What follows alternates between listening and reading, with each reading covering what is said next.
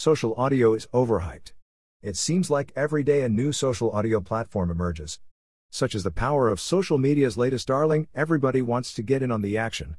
The hype that started with Clubhouse quickly spurred growth of audio only or audio centric platforms, from big tech's Facebook and Twitter to Spotify and even Slack to dozens of social audio startups hoping to find their place under the spotlight. Is this hype warranted? Though? Are people that much into social audio and will these hype levels sustain in the months to come? As an audio freak, I find the answer is a bit complicated. The good side. It's fairly easy to see why social media users were instantly enamored with audio, and will likely remain in love with it. For starters, it emerged as a welcome break in a most opportune time. Because of the lockdown and social distancing, the audio only approach to social media offered a welcome break from the usual screen fatigue that only grew worse by being tied down to a couch.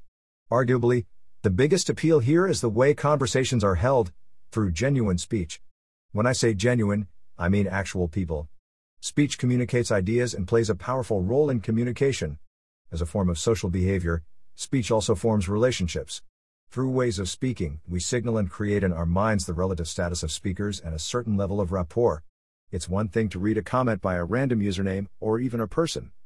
Hearing their voice allows for a deeper connection as you have something to tie to their online persona you get the feeling you know the people you follow on social media better. Very few things, if anything, can replace or mimic the intimacy of the spoken word. Everything we say is said in a certain way, tone of voice, rate of speed, and specific level of loudness.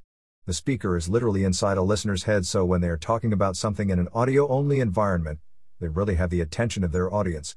What adds flavor is the fact that every person has a characteristic speaking pattern. This includes various elements such as being direct or indirect, pacing, pausing, accentuating, vocabulary, as well as the use of figures of speech, jokes, slang, and so on. In other words, each one of us has a set of culturally learned signals by which we do three things communicate what we think, interpret the meaning of other people's responses, and evaluate one another as people. That is the beauty of social audio, all the nuances of the way we talk. It might look like it, but communication isn't as simple as just saying what you mean. How you say it is crucial, and differs from one person to the next as everyone behaves differently socially. How we talk and listen matters. Also, long form conversations are harder to pull off via text, as are group conversations. The intimacy of our voices makes audio social media that much more appealing, especially when social distancing is a thing.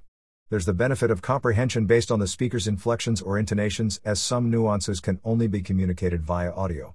Implementing the immediacy and raw emotion of the medium into the core experience is driving people to connect via voice again, effectively coming full circle from the initial promise of cell phones. One story that really resonated with me was Israelis and Palestinians bonding via a clubhouse room during times of most recent turmoil. A private chat quickly turned into a meaningful, emotional conversation where both sides had open and impactful conversations from their own perspectives. As a person smack in the middle of this seemingly never ending conflict, you can see why this has hit close to home. Audio, in general, has that kind of influence to get to you in a deeply personal and liberating way. In my case, that impact was only amplified. Social audio works incredibly well in that regard due to the medium's intimate and immersive nature that leverages storytelling.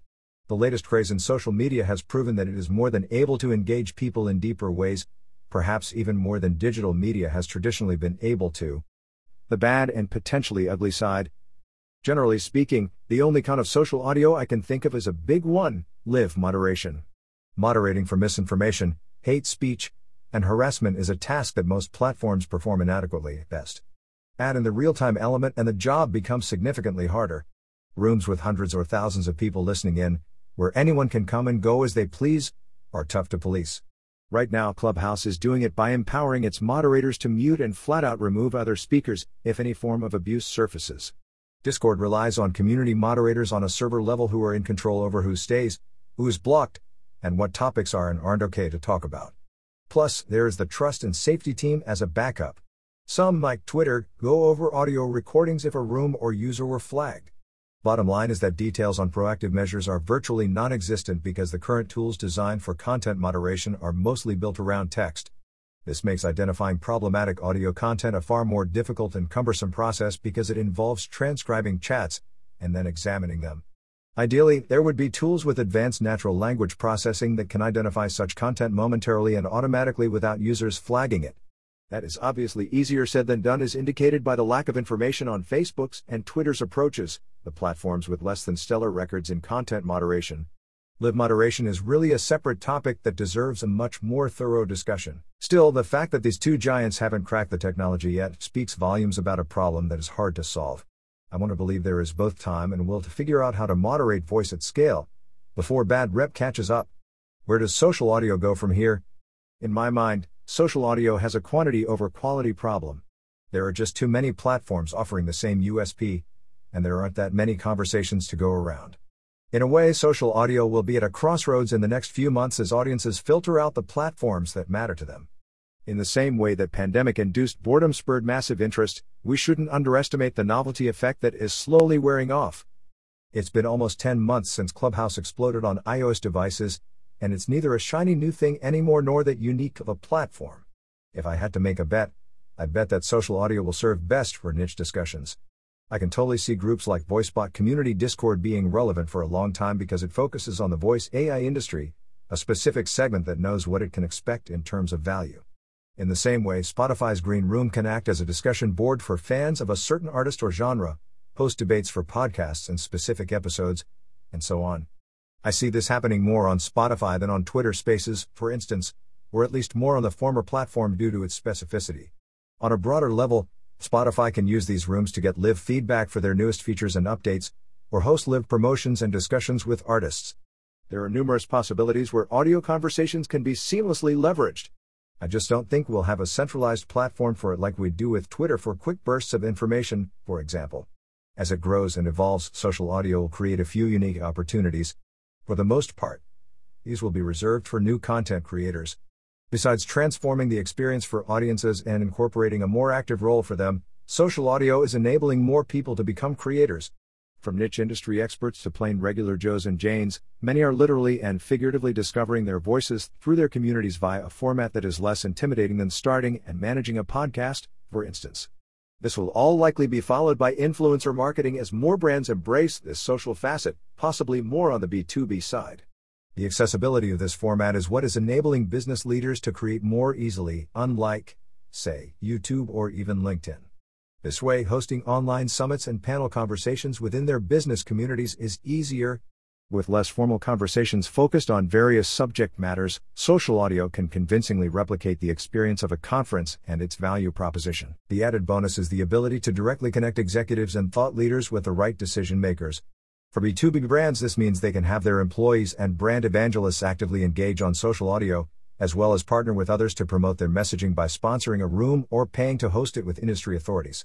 Then, there is the eventual introduction of voice tech in this space. I reached out to Bradley Metrock, CEO of Project Voice and one of the leading voices in the audio and voice landscape, to get his two cents on social audio. Here's what he said. Like a multitude of things born out of the pandemic, such as wiping down elevator buttons and working from home, social audio's purpose in a post pandemic world will have to be defined and simply can't be assumed. The intersection between social audio and voice technology is an interesting one. If we're having audio only conversations with each other in real time, there's no reason those can't be interconnected with voice assistants and conversational AI. To me, this is one of the most exciting spaces that is yet to be explored. I agree with Bradley as the combination makes perfect sense. For instance, an upgrade of Spotify's voice control could improve discoverability and accessibility of social audio content, much in the same way users now use built in voice commands to play music and podcasts. We'll see who makes the first tangible move and gains the competitive edge, arguably something that will be very much needed in the sea of Clubhouse clones and big name platforms. Final thoughts. There is no doubt that social audio is slowly bringing about a major change in social media. Still, it's too early to tell how much of this virtual socialization will stick once the novelty effect fully wears off. Right now, I'm in the waiting mode to see which platforms get filtered out for specific conversations.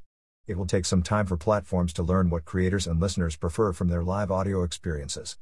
However, it's clear that one obvious path to integrating social media content into daily life is through the eardrums, at least for the time being. The proof that audio is the next frontier is not just in social media, it's in media in general. Netflix's audio only background playback on Android and YouTube's audio only ads when listening to music and podcasts in the background on desktop are clear indicators how being audio centric as much as possible is a growingly important part of the broader media ecosystem. Furthermore, a user driven audio platform poses a significant threat for the digital publishing industry, especially those publishers who have invested resources in developing original audio content. They need to consider the impact of such user generated content and act more deliberately regarding their audio strategy. On the other hand, this can and should be the impetus for other publishers who are still unsure about their approach to audio. In a media environment where players include big tech and popular audio platforms such as Clubhouse, the balance of power can shift quickly and irreversibly. Make sure you're following me on Twitter for ongoing updates, tips, and industry takeaways.